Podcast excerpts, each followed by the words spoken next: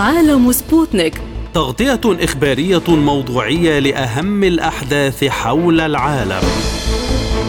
يلقي الضوء على أهم الأخبار السياسية والاقتصادية والرياضية، وجولة مع الأخبار الخفيفة من سبوتنيك بريك في عالم سبوتنيك. أهلا بكم مستمعينا الكرام في حلقة جديدة من عالم سبوتنيك، نسعد بصحبتكم فيها عبدالله أحمد وجيهان لطفي. والبداية من أبرز العناوين: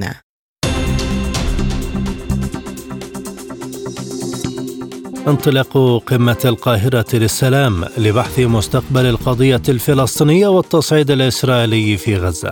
ضغوط أمريكية وأوروبية على إسرائيل لتأجيل العملية البرية في غزة. زيادة وتيرة القصف المتبادل بين إسرائيل وحزب الله، ولبنان يقر خطة طوارئ.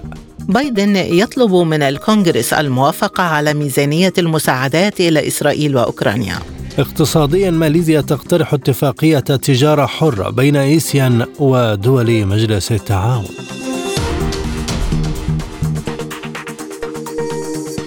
إلى التفاصيل. قال الرئيس المصري عبد الفتاح السيسي إن العالم لا يجب أن يقبل باستخدام الضغط لإجبار الشعب الفلسطيني على التهجير، مشدداً على الرفض التام للتهجير القسري للفلسطينيين ونزوحهم للأراضي المصرية في سيناء. جاء ذلك خلال كلمته في قمة القاهرة للسلام التي تستضيفها مصر حالياً بمشاركة عدد من القادة والزعماء لبحث مستقبل الصراع الفلسطيني والتصعيد العسكري الإسرائيلي في قطاع غزة. وأكد السيسي أنه يخطئ في فهم طبيعة الشعب الفلسطيني من يظن أن هذا الشعب الأبي الصامد راغب في مغادرة أرضه حتى لو كانت هذه الأرض تحت الاحتلال أو القصف. وشدد على أن تصفية القضية الفلسطينية دون حل عادل لن يحدث، وفي كل الأحوال لن يحدث أبدا على حساب مصر. وفي كلمته أمام القمة أكد العاهل الأردني الملك عبدالله الثاني أنه يتحتم الالتزام بقواعد الاشتباك وعدم المساس بالمدنيين حتى في حالة الدفاع عن النفس، وأكد أن عواقب اللامبالاة على تطبيق قواعد القوانين الدولية الإنسانية خطيرة، مشددا على ضرورة وقف الحرب على غزة. إلى ذلك قال الرئيس الفلسطيني محمود عباس إن الأمن والسلام يتحققان بحل الدولتين وإنهاء الاحتلال الإسرائيلي للأراضي الفلسطينية، وأضاف أن الشعب الفلسطيني الأعزل يواجه عدوانا وحشيا ينتهك القانون الدولي الإنساني، لافتا إلى أنه منذ اليوم الأول طالبت السلطة بوقف الاعتداء الوحشي، لكن حكومة الاحتلال الإسرائيلي لم تسمع نداءاتها لوقف إطلاق النار. وللمزيد من المتابعة حول هذا الموضوع ينضم إلينا من القاهرة المحلل السياسي الأستاذ جمال رائف. بعد التحية سيد جمال، ما الذي تسعى إليه القاهرة من وراء انعقاد هذه القمة؟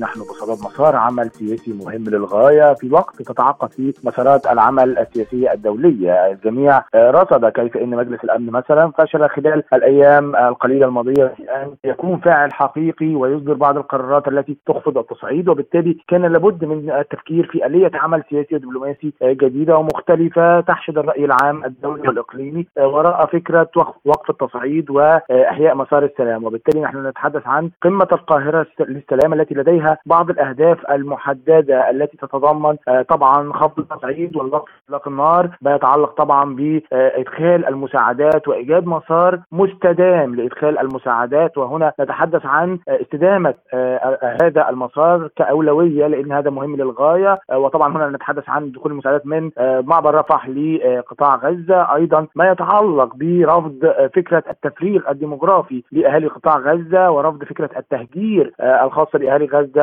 ورفض هذا المخطط بالتأكيد. وأيضا الهدف الآخر والمهم جدا وهو إحياء مسار السلام وإيجاد حل عادل وشامل للقضية الفلسطينية. هذه أهداف الحقيقة تسعى قمة القاهرة للسلام لتحقيقها، وبالتالي انعقادها في هذا التوقيت الإقبال, الإقبال أيضا الدولي والإقليمي على المشاركة فيها بيؤكد أن بالتأكيد الجميع يثق في القاهرة كمحور ارتكاز مهم جدا داعم لمسار السلام والتهدئة، مش بس تجاه القضية الفلسطينية ولكن أيضا في الشرق الأوسط، لأن الصراع القائم الآن في الحقيقة من الممكن في أي لحظة أن يمتد إقليميا، وهذا هو الخطر الحقيقي الذي تسعى القاهرة لإحتوائه وعدم إيجاده، وبالتالي بتسعى بكافة الجهود الدبلوماسية والإنسانية والسياسية وعبر الاتصالات المكثفة لإيجاد يعني تهدئة ووقف لإطلاق النار والعودة مجددا لمسارات السلام والتهدئة.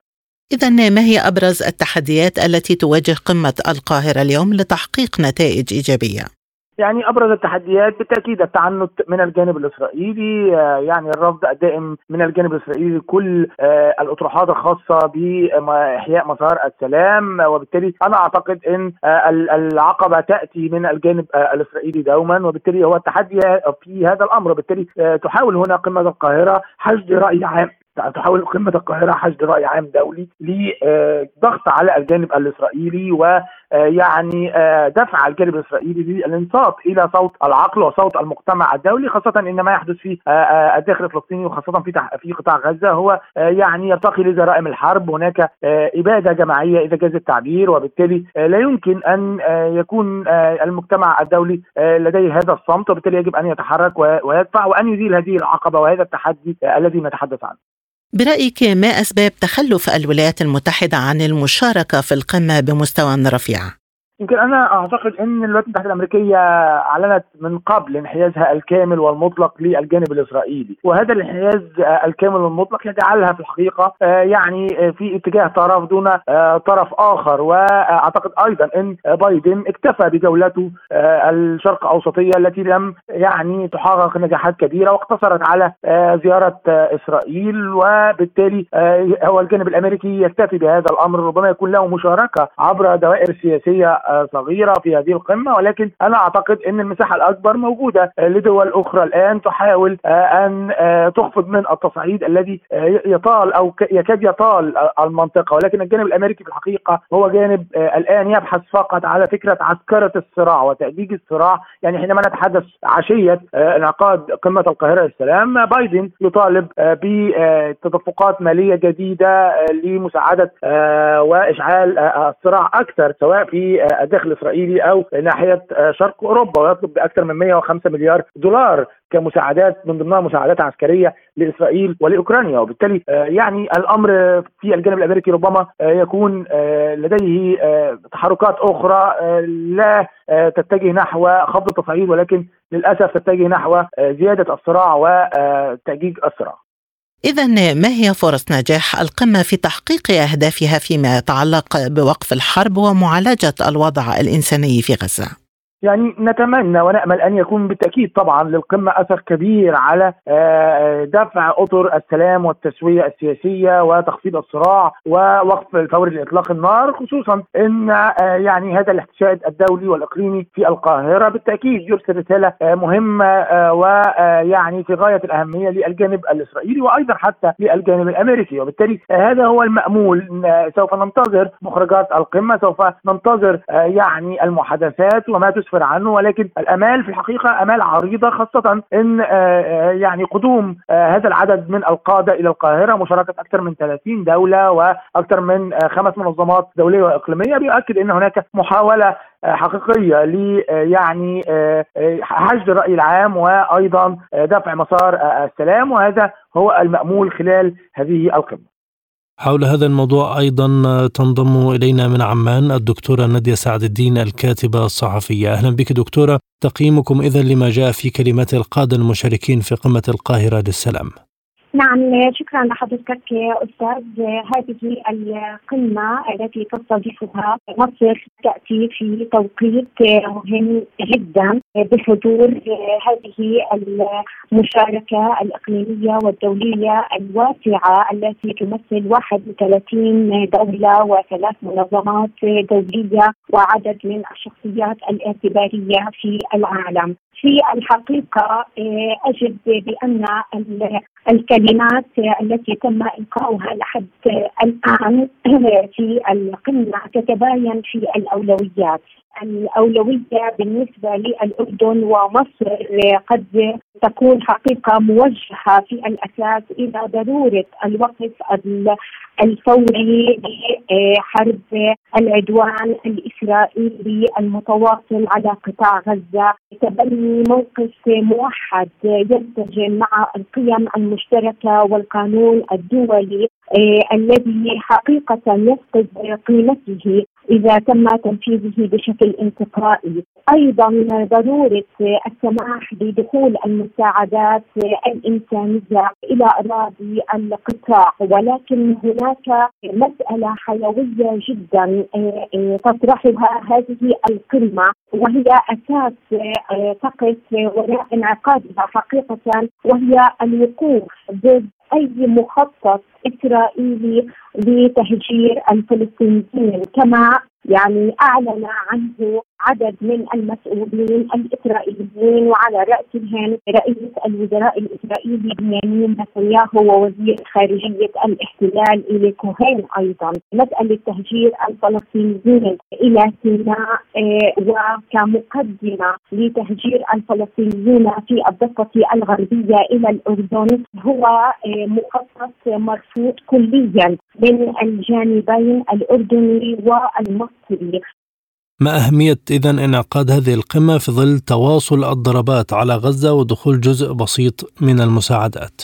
نعم، كما تفضلتم في هذه الأولوية حقيقة بالنسبة للقمة، قمة القاهرة، وقف عدوان الاحتلال فورا على قطاع غزة، وقف المجازر والقتل والنجوح والتشريد. أيضا ضرورة إدخال المساعدات الإنسانية التي كان مقرر إدخالها بالأمس، هذه أولوية وضرورة. ولكن هناك أيضا قضايا حيوية ومهمة تتعلق بالقضية الفلسطينية تطرحها القمة وهي أساس انعقاد إيه كما ذكرت مسألة رفض تهجير الفلسطينيين من وطنهم وأراضيهم وتحميل كل من مصر والأردن هذه المسؤولية إيه على حساب القضية الفلسطينية هي مسألة مرفوضة تماما من كلا الجانبين. أيضا القمة تبحث تطورات ومستقبل القضية الفلسطينية، تناقش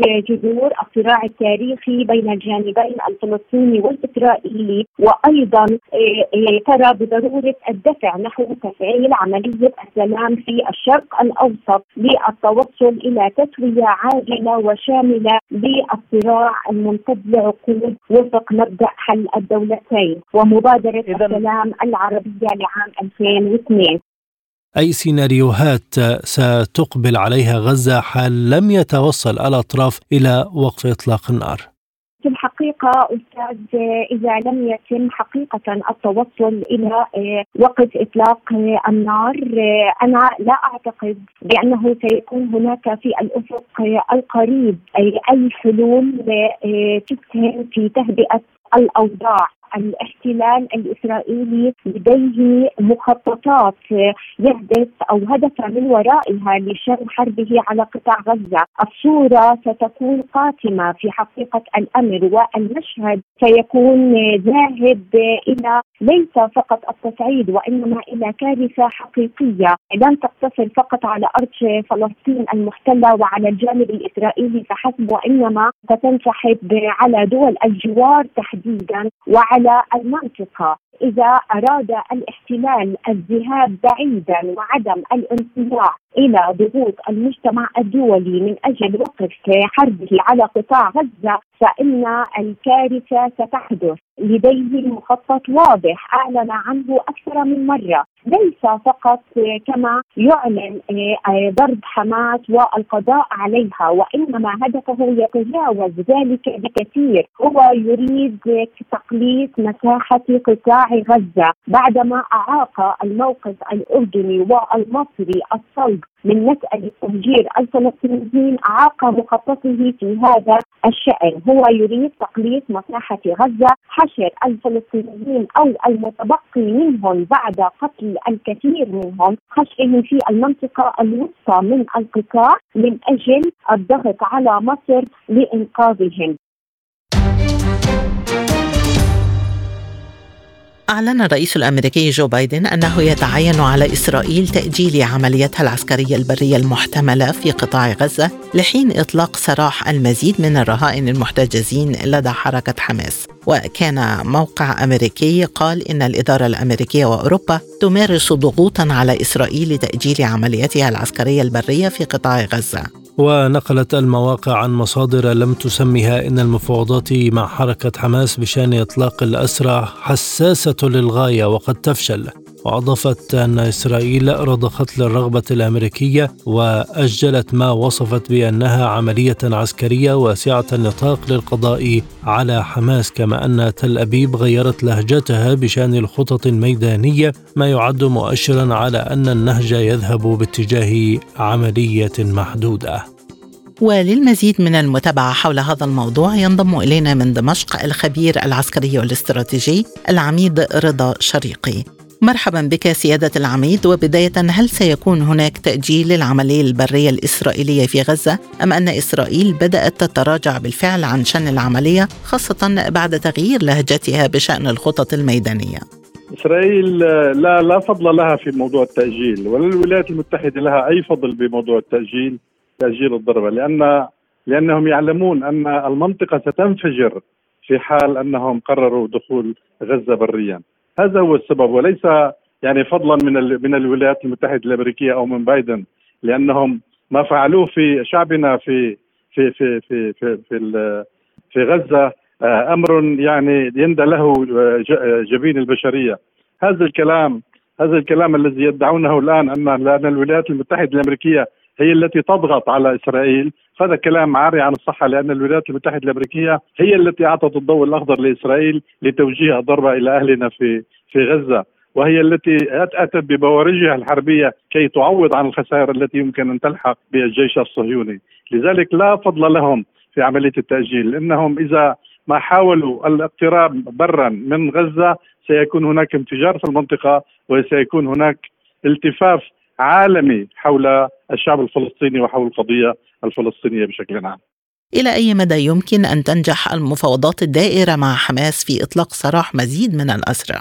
أعتقد أن حماس يمكن أن أن أن أن, أن تطلق سراح بعض المدنيين الذين أسرتهم، بعض المدنيين لأسباب صحية ولأسباب إنسانية. أما ما يتعلق بالعسكريين أعتقد أن حماس تعتبرهم تعتبرهم أداة تعتبرهم أداة لإخلاء الأسرى الفلسطينيين الكسر الموجودين في السجون الفلسطينية منذ عشرات السنين.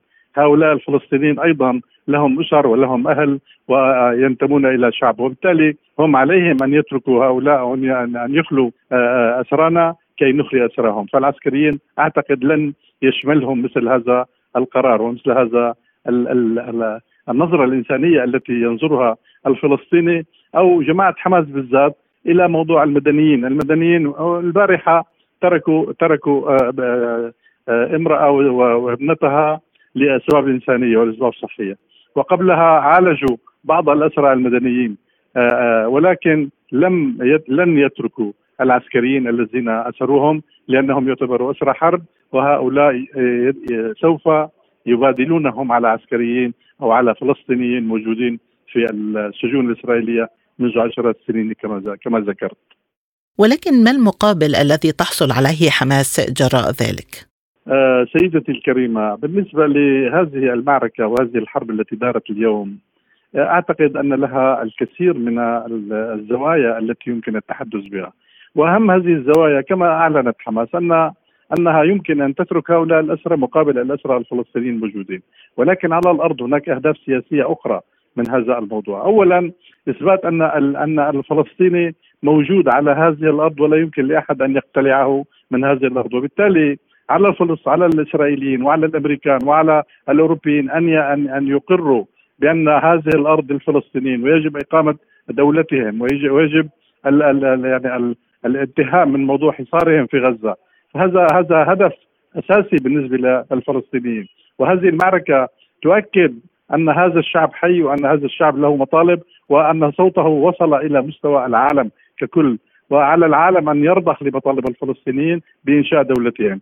هذا الأمر الإسرائيليون كانوا وبعض الدول الغربية التي تدعمهم وعلى رأسها الولايات المتحدة الأمريكية يريدون أن يثبتوا إسرائيل فقط، وأن يقدموا الكثير المزيد من الأراضي الفلسطينية، وأن يخضعوا الشعب الفلسطيني إلى حالة يعني عدم إلى حالة هامشية، يعني يهمشوا الشعب الفلسطيني. ولكن الشعب الفلسطيني أثبت في هذه الحرب أنه حي وأنه وأنه يستحق الدولة، وأن هذه هذا الشعب الذي قام بهذه الحرب اليوم، حتى لو أن العدو الإسرائيلي أو العدو الصهيوني استطاع أن أن أن يوقفه إلى حد ما، وأن يضربه في يضرب المدنيين ويقتل ال ال ال ال ال الناس الأطفال والشيوخ واللي، ولكن هذا لن يؤثر إطلاقا على القرار الفلسطيني للشعب الفلسطيني بأنه في يوم من الأيام سينهض ثانية وثالثة ورابعة حتى يحقق الأهداف التي يريدها.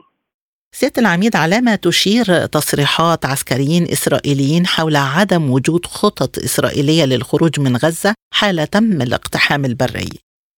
يعني هم يعني اليوم الميديا يعني يستخدمونها بالطريقة التي يرونها مناسبة، هم يعلنون ولكن ما يعلنونه ليس بالضرورة أن يكون حقيقة. هم يقولون أنهم سيدخلون وسيحررون الشمال وسيضمونه إلى إسرائيل كما يفكرون، ولكن هذا الكلام بعيد عن عن عن أعينهم، لأن أعتقد أن الشعب العربي بشكل عام ويعني الشعب الفلسطيني بشكل خاص هم يعني مصممون على الاستمرار في هذه الحرب حتى النهاية، ولو تدحرجت إلى حرب إقليمية، وهذا ما يمكن أن يحصل. وأرى أن من الاحتمال أن أن يحصل ذلك إذا ما تجرأت إسرائيل على دخول على دخول غزة، ولكن أعتقد أن الأمريكي يعي خطورة الأمر، وبالتالي هو الذي يقود المعركة اليوم في غزة، وبالتالي يمكن أن يعطي أوامره إلى الصهيوني أنه قف هنا ولا تتدخل أكثر، ولا تقوم بأعمال قد تؤدي إلى يعني خراب إسرائيل بشكل عام. وعندما قال السيد حسن نصر الله أن إسرائيل هي أوهن من بيت العنكبوت، فعلا هي أوهن، لأننا لو تصورنا أن أن الصواريخ العربية بشكل عام والصديقة سقطت على إسرائيل، لن يبقى إسرائيلي واحد في إسرائيل. لكن هل تكتفي إسرائيل بالقيام بعملية عسكرية برية محدودة في غزة كما ذكرت مواقع إخبارية أمريكية؟ هذا آه هذا كلام هذا كلام هم يفكرون بذلك، أما كما ذكرت هم يفكرون بعملية يعني احتلال الجزء الشمالي من غزة، وهم يعتقدون أن أن أن حماس تتمركز في هذا المكان، في هذه في هذه المساحة الجغرافية، ولكن عندما سيدخلون سيكون هناك يعني مجازر بالقوات الإسرائيلية إن شاء الله، لأن لأن المقاتلون الفلسطينيون يعني هم فدائيون، وبنفس الوقت هم متحصنون بشكل جيد ومستعدون لهذه الحرب، ويحسبون حسابها منذ البداية، يعني يتوقعون مثل هذا الإجراء، ولكنهم أعتقد أن الإسرائيليين أعتقد حتى الآن يعني هناك أكثر من رأي، هناك من يقول أن القيادة الإسرائيلية وخاصة ممثلة بالمجلس الوزراء الطارئ الذي شكلوه يمكن أن تكون رؤوسهم حامية ويتجرؤوا على هذا الأمر، وهناك من يقول أن الولايات المتحدة الأمريكية يمكن أن تلجمهم وتمنعهم من ذلك، وكلا الاحتمالين واردين حتى الآن، ولكن الأقرب هو أنهم لن يجرؤوا على التقدم خطوة واحدة بريا في شمال غزة، لأن لأن صواريخ المقاومة بشكل عام تنتظرهم. تبادل الجيش الإسرائيلي ومسلح حزب الله اللبناني القصف في مواقع عدة جنوب لبنان، وقصفت المدفعية الإسرائيلية محيط كفر شوبة ومزرعتي بسطرة وشانوح والمرتفعات الجنوبية لبلدتي شبعة والهبارية في القطاع الشرقي من جنوب لبنان. في المقابل استهدف مقاتل حزب الله بالصواريخ الموجهة خمسة مواقع إسرائيلية في مزارع شبعة المحتلة وتلال كفر شوبة. يأتي ذلك في وقت أقرت فيه الحكومة اللبنانية خطة طوارئ لمواجهة تداعيات التوترات الحدودية مع إسرائيل في حال تمددها وتأثيرها على البنية التحتية والمرافق العامة بالبلاد. إلى ذلك أعلنت وزارة الدفاع الإسرائيلية أمس الجمعة خطة لإجلاء السكان من بلدة كريات شمون القريبة من الحدود اللبنانية. وللمزيد من المتابعة ينضم إلينا من بيروت العميد هشام جابر الخبير العسكري والاستراتيجي. مرحبا بك معنا سيادة العميد. ما تقييم حضرتك للأوضاع على الحدود اللبنانية بعد القصف المتبادل بين إسرائيل وحزب الله مؤخرا؟ يا سبي في جنوب لبنان كان طبيعيا جدا كرد فعل على ما حدث في غزة من هجوم وحشي بربري. كان من الطبيعي أن يحصل ما حصل في الجنوب، حيث عاند حزب الله بداية بداية أول ثلاثة أيام إلى قصف مواقع إسرائيلية في أرض لبنانية محتلة في مزارع شبعة وتلال قشوع. رد العدو الإسرائيلي بنفس الطريقة وأيضا بشكل محدود. عندما تجاوز مقاتلون في عيت الشعب وفي رامية والبحيرة يعني في تلك المنطقة المرافقة تجاوزوا الخط الأزرق الذي يعتبر هو خط وهمي رسمه تيد لاري لارسون. هذا الخط الأزرق ضمن الحدود اللبنانية ويفترض ويبعد عن الحدود الدولية مئات الأمتار، ويفترض أن لا يدخله أحد. دخله العدو الإسرائيلي واستهان به، فدخل المقاتلون وعرضوا الاشتباك وقامت إسرائيل بقصفهم وقتلت خمسة شهداء، ثلاثة من حزب الله واثنين من الأخوة الفلسطينيين. كان من الطبيعي أن يرد حزب الله على مواقع إسرائيلية في فلسطين المحتلة، وهو حتى الآن يرد على الرد الإسرائيلي الصعصعين والضربة ضربتين، إنما بدراسة تامة لم يتعرض حزب الله حتى الآن إلى آه القرى أو المستعمرات أو المدنيين الإسرائيليين. وكذلك يحاول العدو الإسرائيلي أن يتجنب خوفا من ردة فعل حزب الله أن يتجنب قصف القرى، إنما محيط القرى. آه قنابل آه أو قذائف حزب الله هي مدروسة جيدا، هي من كورنت أو الصواريخ المضادة للدروع التي لا يكشفها الرادار ولا قبال حديدية. من أجل ذلك نجحت، لأنها مباشرة، صواريخ مباشرة، ويستعمل حزب الله أيضا قصف المراكز العسكرية. ما هي النتيجة؟ النتيجة التي أداها حزب الله أدت إلى تخفيف الضغط على قطاع غزة، لأن العدو الإسرائيلي حشد في الشمال يعني مقابل جنوب لبنان ثلاث فرق عسكرية تقدر بأربعين ألف جندي. هذا أيضا مكلف ويشغل العدو الإسرائيلي. العدو الإسرائيلي أخلى القرى والمستعمرات القريبة من الحدود حوالي خمسين ألف. هذا أيضا إنجاز ضد العدو الإسرائيلي. ثالثا حزب الله استطاع أن يدمر أن يدمر كل الكاميرات أو ثمانين بالمئة حتى الآن من الكاميرات المتطورة التي زرعها العدو الإسرائيلي ليرصد تحركاته في الجنوب. كذلك الأجهزة الإلكترونية المتطورة آه في الحساسية آه آه والكشف. لذلك حتى الآن أنا برأيي لم يقع ضحايا آه في الجانب اللبناني يمكن ذكرهم إلا الصحفيون الذين قتلتهم إسرائيل عمدا، وإلا وبعض الشهداء من حزب الله. الوضع تحت السيطرة حتى هذه الساعة. الرعب في إسرائيل من فتح جبهة جنوب لبنان مستمر. إسرائيل لم تقرر حتى الآن كيف ستدخل إلى مدينة غزة بريا وإلى قطاع غزة. اتخذ القرار إنما كيف ومتى. كل مرة تؤجل بحجج مختلفة، لأن هناك آه تخوف، هناك خطورة من أن تكون غزة مقبرة للجنود الذين سيدخلون، وهناك انقسام داخل الحكومة الإسرائيلية حول الدخول ووقته وتوقيته وكيفيته. إسرائيل أنا برأيي ستدخل لأنه لأنه لابد من أن تدخل، إنما هي خاسرة تدخل وخاسرة إذا دخلت.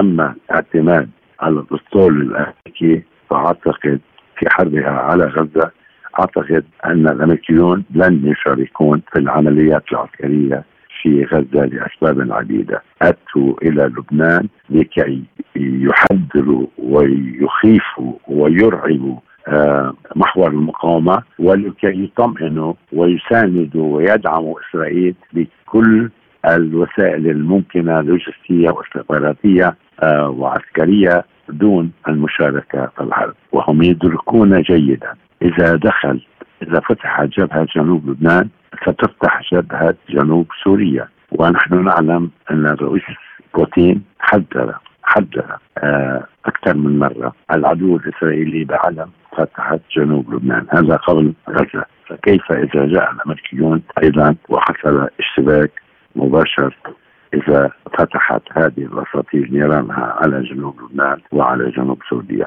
أنا أعتبر أن هذه خطوط حمر لم يقبل بها لم تقبل بها الحكومة الروسية. إذن هل التصعيد قادم، خصوصا بعد قيام إسرائيل بإخلاء مستوطنات على الحدود وإقرار بيروت خطة طوارئ؟ تأخرت بيروت بخطة الطوارئ، تأخرت حكومة نجيب ميقاتي، تأخرت كثيرا، وهناك انتقاد كبير في الشارع اللبناني والرصاصات اللبنانية أن هذه الحكومة في لبنان لم تقم بأي إجراءات طوارئ كان المفروض أن تقوم بها منذ عشرين يوما على الأقل يعني أو منذ أسبوعين. لذلك أنا أرى أنها تأخرت، وقيامها بإجراءات طوارئ وضروري جدا لأن الخطر موجود، خطر موجود، هناك احتمال أن تتسع الجبهة في جنوب لبنان وتتدحرج الأمور. إنما أنا على ثقة أن حزب الله لن يكون البادئ بفتح الجبهة إلا في حالتين، الحالة الأولى أن تقوم إسرائيل بالعدوان على لبنان بشكل واسع، أن تقوم إسرائيل بقصف البنى التحتية خارج الحدود يعني داخل لبنان في الضاحية وفي بيروت ساعدين ساعة تقدم ستنطلق صواريخ حزب الله بالمئات بعد دقائق لا أقول ساعات من فتح هذه الجبهة. الحالة الثانية التي يمكن أن يدخل فيها حزب الله هي تطور الأمور في غزة وتحرك الجبهات الأخرى، أقول جبهة فلسطين وجبهة العراق وجبهة سوريا السودان المحتل. أنا أعتقد ساعة تقدم ربما بادر حزب الله في في الوقت المناسب أن يدخل هذه المعركة من بابها الواسع فقط. أما الآن أما الآن فالجميع يعملون والمجتمع ورؤساء الدول بالضغط على حزب الله وعلى إيران أن لا يفتح هذه الجبهة، لأن العدو الإسرائيلي أولا هو الذي استنجد بالأمريكيين وطلب الضغط على لبنان وعلى حزب الله بعدم فتح جبهة الجنوب، لأنه لا يستطيع لا يستطيع أن يقوم بالحرب على عدة جبهات. ثانيا حزب الله لا يرى أن من الأقل أقول حزب الله بالتنسيق مع إيران لا يرون أن من الأقل في الوقت الحاضر أن يكون دخولهم مناسبا، وينتظرون أن يأتي الوقت المناسب. هذا بشكل عام حتى الآن. أما كيف ستتدحرج الأمور ربما خلال أيام أو أسبوع لا أحد يعلم. ولكن ما الذي يمكن أن يفجر الأوضاع ويذهب بها إلى نقطة لا عودة برأيك؟ يمكن أن يفجر الأوضاع حمق حماقة إسرائيلية، هناك حكومة متعصبة جدا متطرفة جدا، يمكن أن يحصل حدث في الجليل الأعلى وتدخل أو يعني تدخل خطأ أو بدون تفكير وحدة إسرائيلية أو ينطلق صواريخ على لبنان تصيب الداخل اللبناني، هذا يمكن أن يفجر الأمور. وثانيا ثانيا أن يحصل في غزة مجازر، ربما مجازر يعني مثل مجزرة المستشفى، أمس هددوا مستشفى آخر كمان بالإخلاء وإلا بضرب، هذه ربما ستكون أمور لا يمكن السكوت عنها ويجعل حزب الله بالتنسيق مع إيران يقومون بعمل ما لردع العدو الإسرائيلي. نعم. أفاد البيت الأبيض بأن الرئيس الأمريكي جو بايدن طلب من الكونغرس الأمريكي الموافقة على ميزانية لمساعدة أوكرانيا وإسرائيل، وبحسب الوثيقة التي نشرها البيت الأبيض فإن المبلغ الإجمالي الذي يجب تخصيصه هو خمسين مليار دولار للاستثمار في المجمع الصناعي العسكري الأمريكي و واحد وستين فاصلة ثلاثة مليار دولار مساعدات إلى أوكرانيا. إلى ذلك ذكرت صحف فرنسية أن الرئيس الأوكراني فلاديمير زيلينسكي سيتعين عليه الموافقة على أربعة شروط من أجل ضمان السلام في روسيا في وضع بدأ فيه الزعيم الغربي لكييف يتلاشى. المزيد ينضم إلينا من عمان الكاتب والمحلل السياسي السيد عريب الرنتاوي. أهلا بك سيد الكريم. هل بإمكان الولايات المتحدة تقديم مساعدات لكييف وإسرائيل في نفس التوقيت؟ يعني واضح أنهم بيقدروا بدلالة أنه قدم يعني طلب أعتقد مئة وأربعة مليار دولار، منها تسعة وستين مليار لكييف ومنها أربعة عشر مليار لإسرائيل، والباقي له علاقة بالحدود مع المكسيك وبقية الأشكال الإنفاق الأخرى. واضح أنه الولايات المتحدة في في أسوأ الحالات والسيناريوهات بتطبع مزيد من الدولارات، وهذا يعني سياسة شفناها خلال أربعين خمسين سنة الماضية. كل ما زاد العجز في الموازنة الإسرائيلية الأمريكية كل ما صار في احتياجات لتمويل السياسة الأمنية والدفاعية والخارجية. أولا اقتصاد قوي واقتصاد مقتدر، وثانيا في أسوأ الظروف والسيناريوهات بيجري يعني عمليا طباعة المزيد من الدولارات في هذا المجال. وهذا نبهت إله روسيا أكثر من مرة على لسان بوتين إنه يعني هذه السياسة تروح أفضح الضرر بالاقتصاد العالمي وفي التجارة العالمية، بالذات بالنسبة للدول اللي بتعتمد الدولار مرجعية وغطاء لعملاتها في هذا المجال. هل يوافق الكونغرس على طلب بايدن في ظل الأزمة الحالية لمجلس النواب، أم أن تقديم المساعدات لإسرائيل سيكون أولوية واشنطن؟ في مشكلة كما عرفنا أنه الكونغرس يعني برئيس مؤقت بإدارة مؤقتة، الآن في انقسام جمهوري ديمقراطي وفي انقسام داخل الحزب الديمقراطي. يعني العملية ليست سهلة، لكن أنا بعتقد أنه سيجدوا أغلبية مريحة لدعم إسرائيل. ربما يعني بحاجة بحاجة إلى جهد أكبر لتأمين كل هذه الأموال لدعم أوكرانيا، يعني لأنه نحن نعرف أن هناك أصوات قوية في الولايات المتحدة بالذات عند الجمهوريين بتعتبر أنه هذا الدعم الأمريكي لأوكرانيا غير المشروط والمفتوح وغير المحدد بزمان أو بسقوف مالية. هذا يلحق الضرر بالاقتصاد الأمريكي، مصالح الأمريكيين واحتياجاتهم للخدمات والرعاية الصحية أو البنى التحتية أو التعليم أو غير ذلك. هذه أصوات تتعالى في الولايات المتحدة، صحيح أنه مصدرها الرئيس الحزب الجمهوري، ولكن أيضا في أطراف أخرى في الكونغرس يعني تشاطر الحزب الجمهوري نفس الرأي، وليس في الكونغرس فقط وإنما في الرأي العام وأسباب صنع القرار الأخرى كذلك. هذا الانقسام داخل الحزب الديمقراطي في ظل أيضا رفض الجمهوريين، هل يؤدي إلى توقف الدعم الأمريكي لأوكرانيا أو تقديم أي دعم إضافي لكييف؟ لا توقف، لا أعتقد أن هذا خيارا، ولا أعتقد أن حتى الحزب الديمقراطي يعني أو الحزب الجمهوري سيقدم على إيقاف الدعم، ولكن تقليص الدعم أعتقد أن السيناريو الأكثر ترجيحا، سيما وأن هذه الأزمة طالت واستطالت وعملية النزف لم تعد متوقفة على أوكرانيا أو على روسيا الطرفين يعني المشتبكين في الحرب، وإنما بدأت تطال الاقتصادات الأوروبية والاقتصاد, والاقتصاد الأمريكي بشكل أو بآخر. لكن نحن في معركة كونية الغرب ليس بوارد يعني خسارتها، وسيعمل كل ما في جهده في الحقيقة لمنع الخسارة أو على الأقل تقليصها، ولذلك يعني أفترض أن تقليصا لهذا الدعم ممكن أن يحدث خلال الفترة القادمة، ولكن وقف هذا الدعم بالكامل لا أعتقد أنه خيارا لأحد في الولايات المتحدة. هل يجبر تلاشي الدعم الغربي كييف على العودة للتفاوض مع موسكو كما قالت وسائل إعلام غربية؟ يعني هو ليس فقط الدعم، يعني هي تكفي أن تصدر إشارة من واشنطن وبروكسل بضرورة الذهاب إلى خيارات أخرى حتى تجد كييف نفسها مرغمة على الذهاب في هذه الخيارات. يعني كييف لا تقاتل بإمكانياتها، كييف تقاتل بإمكانيات الغرب والناتو والولايات المتحدة مجتمعة في هذا المجال. انصدرت إشارة ما بأن هذا العملية يجب أن تنتهي وأن تنتهي على مائدة المفاوضات، أعتقد أن ذلك سيحصل يعني في غضون ساعات، يعني أيام إن لم يكن في غضون ساعات يعني. ولذلك نعم المسألة مرتبطة بموقف الغرب الاستراتيجي في هذه المسألة، وما إذا كان يريد أن ينهي هذه الحرب أم لا. حتى الآن ليس هناك دلائل صلبة على ذلك، هناك أصوات، هناك تذمر، هناك استياء، هناك قلق، هناك سميه كما شئت، ولكن حتى الآن على مؤسسات صنع القرار في واشنطن وفي الناتو وفي بعض العواصم الأوروبية لا يزال الخيار إضعاف روسيا في أوكرانيا. ما هي التوجهات الأمريكية الأكيدة في المرحلة القصيرة القادمة في ظل التطورات بقطاع غزة ونية إسرائيل في زيادة المعارك وإطالة أمد الحرب؟ يعني الولايات المتحدة تدعم بلا شروط وبلا تحفظ، أو بالأحرى هذا تعبير مضلل، تعبير تدعم.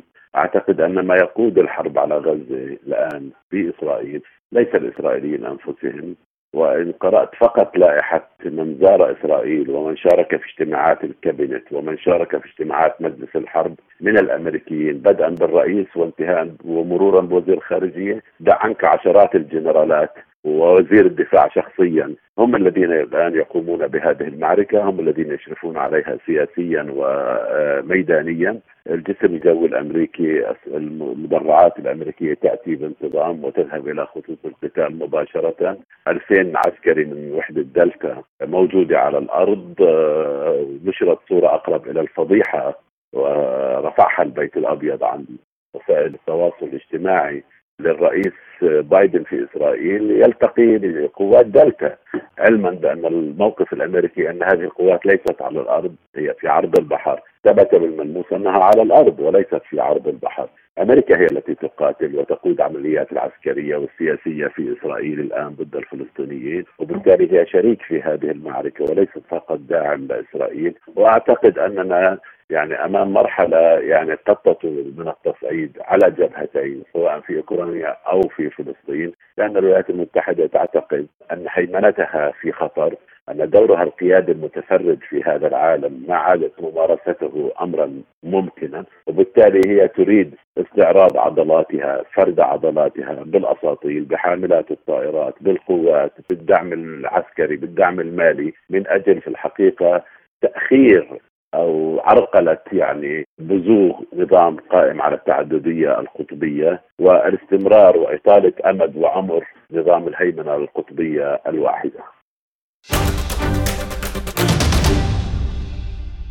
قال رئيس وزراء ماليزيا أنور إبراهيم إن بلاده تقترح إبرام اتفاقية للتجارة الحرة بين رابطة دول جنوب شرق آسيا آسيان ومجلس التعاون الخليجي. وأضاف في كلمة ألقاها في قمة الآسيان ودول مجلس التعاون الخليجي في السعودية أن مثل هذا الاتفاق سيكون الأول من نوعه بين آسيان ودول الخليج. وأوضح رئيس وزراء ماليزيا أن هذه الاتفاقية ضرورية لتعزيز النمو التدريجي والشامل والمستدام، خاصة في ظل التعافي من جائحة كوفيد تسعة عشر ومواجهة حالة من الغموض الجيوسياسي.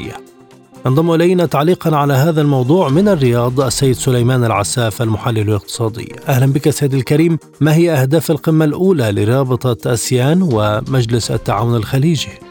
أهلا وسهلا بكم وبالسادة جميعا.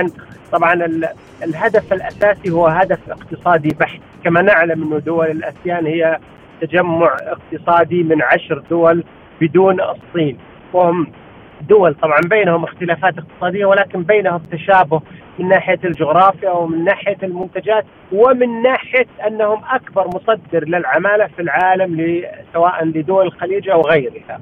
فإحدى الأهداف هو توقيع اتفاقيات من أجل توفير عمالة لدول الخليج بمواصفات معينة واتفاقيات معينة. الأمر الثاني فتح أسواق لمنتجات دول الخليج من البتروكيماويات والنفط ومنتجاته. الأمر الثالث زيادة حجم تفعيل التبادل التجاري بينهما. كما نعلم أنه دول الآسيان إنتاجها ناتجها المحلي أكثر من خمسة تريليون دولار، دول الخليج أكثر من تريليون ونصف تقريبا. فالهدف الأساسي من هذا الاتفاق هو أن يكون هناك تبادل تجاري بينهم وتعزيز وتعميق للعلاقة التجارية والتبادل بين هاتين الكتلتين التجاريتين المهمات. هل يلقى المقترح الماليزي بشأن توقيع اتفاقية تجارة حرة بين رابطة آسيان ومجلس التعاون الخليجي صدى خلال القمة؟ نعم، أنا أعتقد أنه لعدة أسباب. أولا، الآن عمليات التبادل التجاري، عمليات التجارة الحرة، عمليات إزالة العوائق المالية بين الدول، كل هذه الأمور مجتمعة. هناك الآن العالم كما نعلم أنه جائحة كورونا كشفت ضعف اتفاقية التجارة العالمية، مما أدى إلى أن يكون هناك محاولات لعمل اتفاقيات ثنائية وتبادل بين الدول، خصوصا مثلا دول الخليج، وكثير من مثلا كتلة الخليج عملت مجموعة اتفاقيات، وأعتقد أنه سيتبع الاتفاق مع دول الآسيان الاتفاق مع دول أمريكا الجنوبية، مع قائمة من الدول الأفريقية، قد تكون منظمة الدول الأفريقية. لكن الآن الاتفاقيات الثنائية بين الكتل هي الأبرز والأقوى والأكثر استدامة وأكثر تفعيلا. ما أهمية توقيع اتفاقية تجارة حرة بين الرابطة ومجلس التعاون الخليجي، ونربط ذلك بابتعادها عن الجانب الدولي كما أشرتم؟ نعم، في السابق كان هناك اتفاقية دولية والتي أثبتت، اتفاقية التجارة العالمية والتي أثبتت ضعفها وعدم تفعيلها، خصوصا بعد الخلاف الأمريكي الصيني وما نتج عنه من حرب اقتصادية ومقاطعات، فأصبحت الدول تتجه إلى عقد الاتفاقيات. طبعا الاتفاقيات بين الدول تضعف وضعها، لكن عندما يكون هناك اتفاقية بين كتل اقتصادية، يعني دول الخليج عندما تجتمع ككتلة واحدة وتقوم بعمل اتفاقيات، فإن هذا الأمر يقوي وضع دول الخليج، يجعلها صوتا واحدا مقابل الآسيان. الآسيان أسواق واعدة كما نعلم الآن، أنه مثلا فيتنام واحدة من الدول، وإندونيسيا المتوقع أنها يكون نموها مرتفعا خلال الفترة القادمة، فدول الخليج تحتاج إلى فتح أسواق جديدة واتفاقيات. الأمر الآخر، السعودية تستهدف إلى جذب ما يقارب حوالي عشرة مليون وافد جديد، وهذه الدول لديها عمالة ماهرة جيدة تحتاجها السعودية، في خصوصا أنها الآن السعودية أشبه بورشة كبيرة، فتحتاج إلى هذه الأيدي العاملة المنظمة التي أسعارها متوسطة ومقبولة.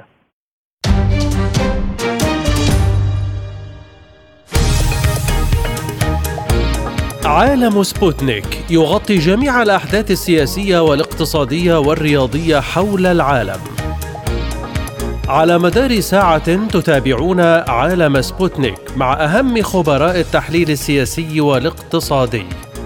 نقترب معكم في متابعة دقيقة من القضايا السياسية والاقتصادية، كما نستعرض أهم الأخبار الرياضية والفنية والبيئية.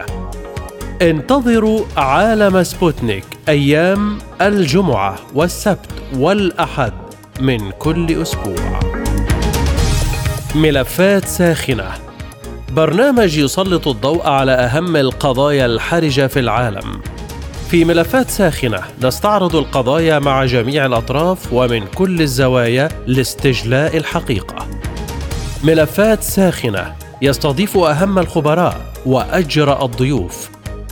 تابعوا ملفات ساخنة مع راديو سبوتنيك أيام السبت والثلاثاء والخميس من كل أسبوع. عالم سبوتنيك مستمر معكم، والآن موعدكم مع جولة حول العالم. أعلن مدير المركز الصحفي لمجموعة قوات الجنوب التابعة للجيش الروسي فاديم أستافييف أن القوات الروسية هاجمت مواقع للجيش الأوكراني على محور دانيتسك. وقال أستافييف في تصريح لسبوتنيك إن وحدات مجموعة قوات الجنوب وبدعم من الطيران ونيران المدفعية الروسية شنت هجوما على ثلاثة وثلاثين تجمعا لقوات العدو على محور دانيتسك. وأضاف أن خسائر العدو بلغت نحو مئة وخمسة وخمسين عسكريا أوكرانيا. كشفت وسائل إعلام غربية أن صواريخ أتكامز الأمريكية التي تم إرسالها لأوكرانيا لم تظهر فعالية وتأثيرا كبيرا، وذلك بسبب الإجراءات الدفاعية الجوية المتخذة من قبل الجيش الروسي. وذكرت أن غالبية صواريخ أتكامز الأمريكية قد تم اعتراضها أو خداعها أو أخطأت في إصابة أهدافها. وأشارت إلى أن روسيا أظهرت استعدادها للتكيف مع أي أسلحة تصل كييف من الصواريخ بعيدة المدى إلى الطائرات المسيرة. صرح النائب الأول للممثل الدائم لروسيا لدى الأمم المتحدة ديمتري بوليانسكي أنه إذا أجرت أمريكا بالفعل تجارب نووية في نيفادا فهذه خطوة نحو التصعيد من جانبها. وقال بوليانسكي في مقابلة مع قناة روسيا أربعة وعشرين إن مجلس الأمن الدولي لا يعتزم مناقشة هذه المسألة بعد، على الأقل على حد علمه. كانت وزارة الخارجية الروسية صرحت الجمعة بأنها تقوم بالتحقق من المعلومات حول انفجار تحت الأرض باستخدام مادة كيميائية متفجرة في موقع اختبار في ولاية نيفادا الأمريكية. وقال نائب وزير الخارجية الروسي سيرجي ريابكوف إنه إذا تم تأكيد البيانات فإن هذا الانفجار لا يتعارض مع معاهدة الحظر الشامل للتجارب النووية. أعلنت مصر فتح معبر رفح مما سمح بدخول أول شحنة مساعدات من مصر إلى قطاع غزة، وبث الإعلام المصري على الهواء مباشرة دخول دفعة من شاحنات المساعدات إلى غزة عبر المعبر الذي ظل مغلقا منذ بدء التصعيد في القطاع. كان الرئيس الأمريكي جو بايدن قال يوم الجمعة إنه يعتقد أن أول عشرين شحنة مساعدات إنسانية ستدخل غزة خلال ثمان وأربعين ساعة. أعلن الجيش الإسرائيلي السبت مقتل أحد جنوده بصاروخ مضاد للدبابات على الحدود مع لبنان. وقال الجيش الإسرائيلي في بيان إن رقيبا في جيش الاحتياط قتل أثناء عمليات عسكرية شمال البلاد نتيجة صاروخ مضاد للدبابات. وأضاف في بيان أنه ردا على إطلاق صواريخ وقذائف مضادة للدبابات باتجاه إسرائيل، هاجمت طائرات الجيش الإسرائيلي أهدافا لحزب الله.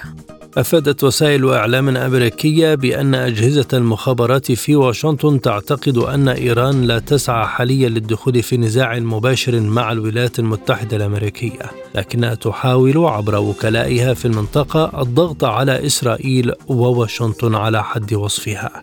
ونقلت عن مسؤول في البنتاغون واثنين من مساعد أعضاء الكونغرس أن النهج الإيراني يزيد من خطر سوء التقدير الذي قد يؤدي إلى صراع إقليمي غير مقصود، كما تهدف تصرفات شركاء إيران في المنطقة بما في ذلك حركة حماس وحزب الله اللبناني إلى إجبار إسرائيل على الحد من نطاق حملتها العسكرية على غزة.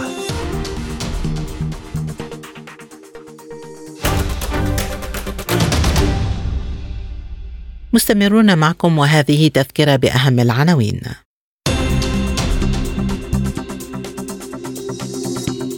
انطلاق قمة القاهرة للسلام لبحث مستقبل القضية الفلسطينية والتصعيد الإسرائيلي في غزة. ضغوط أمريكية أوروبية على إسرائيل لتأجيل العملية البرية في غزة. زيادة وتيرة القصف المتبادل بين إسرائيل وحزب الله، ولبنان يقر خطة طوارئ.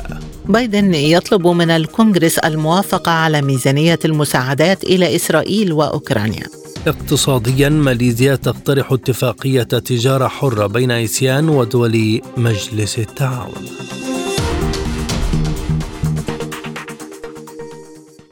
والآن موعدكم مع جديد أخبار الاقتصاد في عالم سبوتنيك. أفاد أليكسي زايتسيف نائب مدير إدارة الإعلام والصحافة في وزارة الخارجية الروسية بأن موسكو تولي أهمية كبيرة لتطوير التعاون في إطار أوبك بلس. وأضاف في إحاطة صحفية أن موسكو تولي أهمية كبيرة لتعميق التعاون بين الدول المنتجة للنفط في إطار أوبك بلس الذي يلعب دورا رئيسيا في ضمان استقرار سوق النفط العالمية. وأوضح المسؤول أنه لا يستسلم منتجو النفط الرئيسيون في أوبك بلس للضغوط الخارجية، وأشار إلى أن مثل هذا الخط يجعل من الممكن تحقيق استقرار كبير في الأسواق العالمية، بما في ذلك في سياق التلاعب الغربي حول ما يسمى سقف الأسعار. قفزت أسعار الذهب مرة أخرى في تصنيف كومكس لبورصة نيويورك التجارية كومكس أمس الجمعة لتتجاوز العلامة النفسية البالغة ألفي دولار للأوقية، وذلك مع استمرار تصاعد الأعمال العدائية في الشرق الأوسط. وبعد ساعتين من افتتاح بورصة نيويورك للمعادن ارتفع سعر سلعة الملاذ الآمن للمتداولين مع عقد التسليم في ديسمبر كانون الأول بمقدار واحد وعشرين دولارا وأربعة سنتات ليصل إلى ألفين وواحد دولار وتسعة سنتات للأوقية، بينما أضافت العقود الآجلة للفضة بنسبة ثلاثة فاصلة واحد عشر بالمئة ليتم تداولها عند ثلاثة وعشرين دولارا وسبعمئة وسبعة وأربعين سنتا للأوقية. وارتفعت أسعار الذهب بنحو ثلاثة بالمئة منذ بداية الأسبوع الحالي مع تكثيف إسرائيل هجماتها على قطاع غزة، كما استمر القتال عبر الحدود بين إسرائيل وحزب الله اللبناني.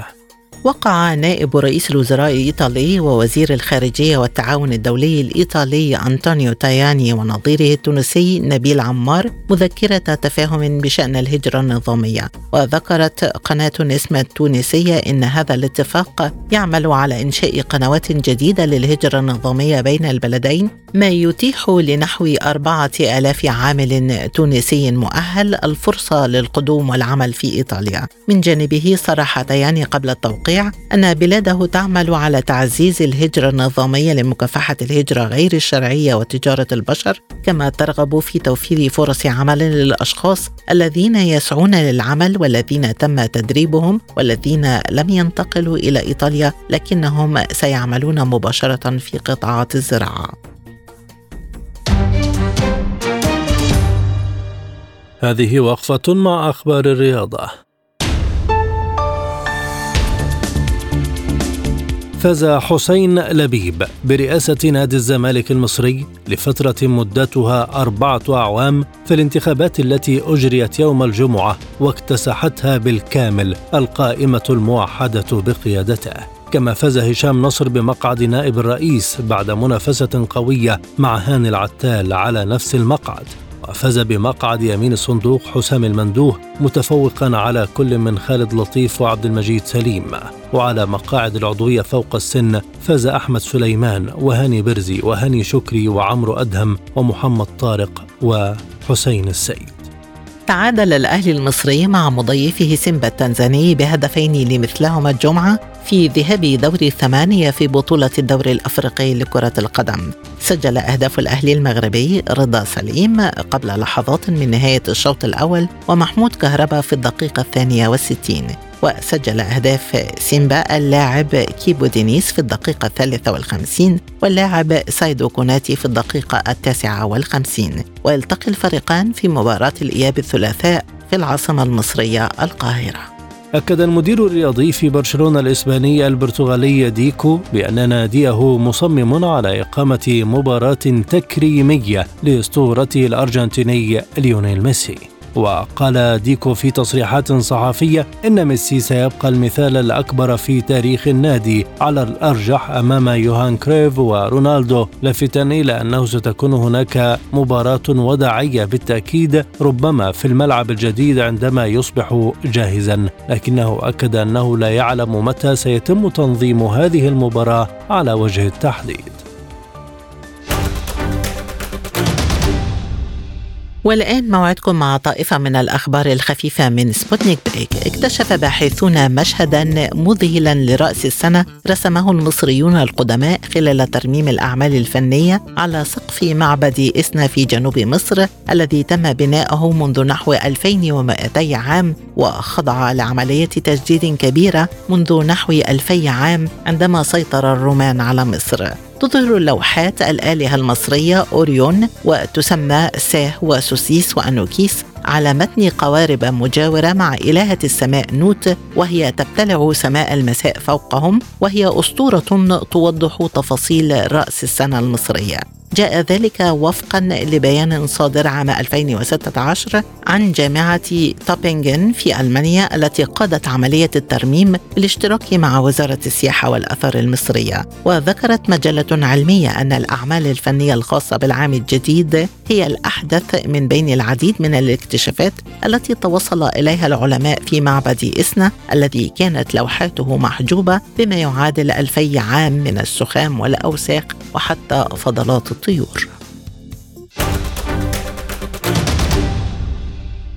لا يبقى في هذه الحلقة سوى التذكير بأهم ملفات عالم سبوتنيك.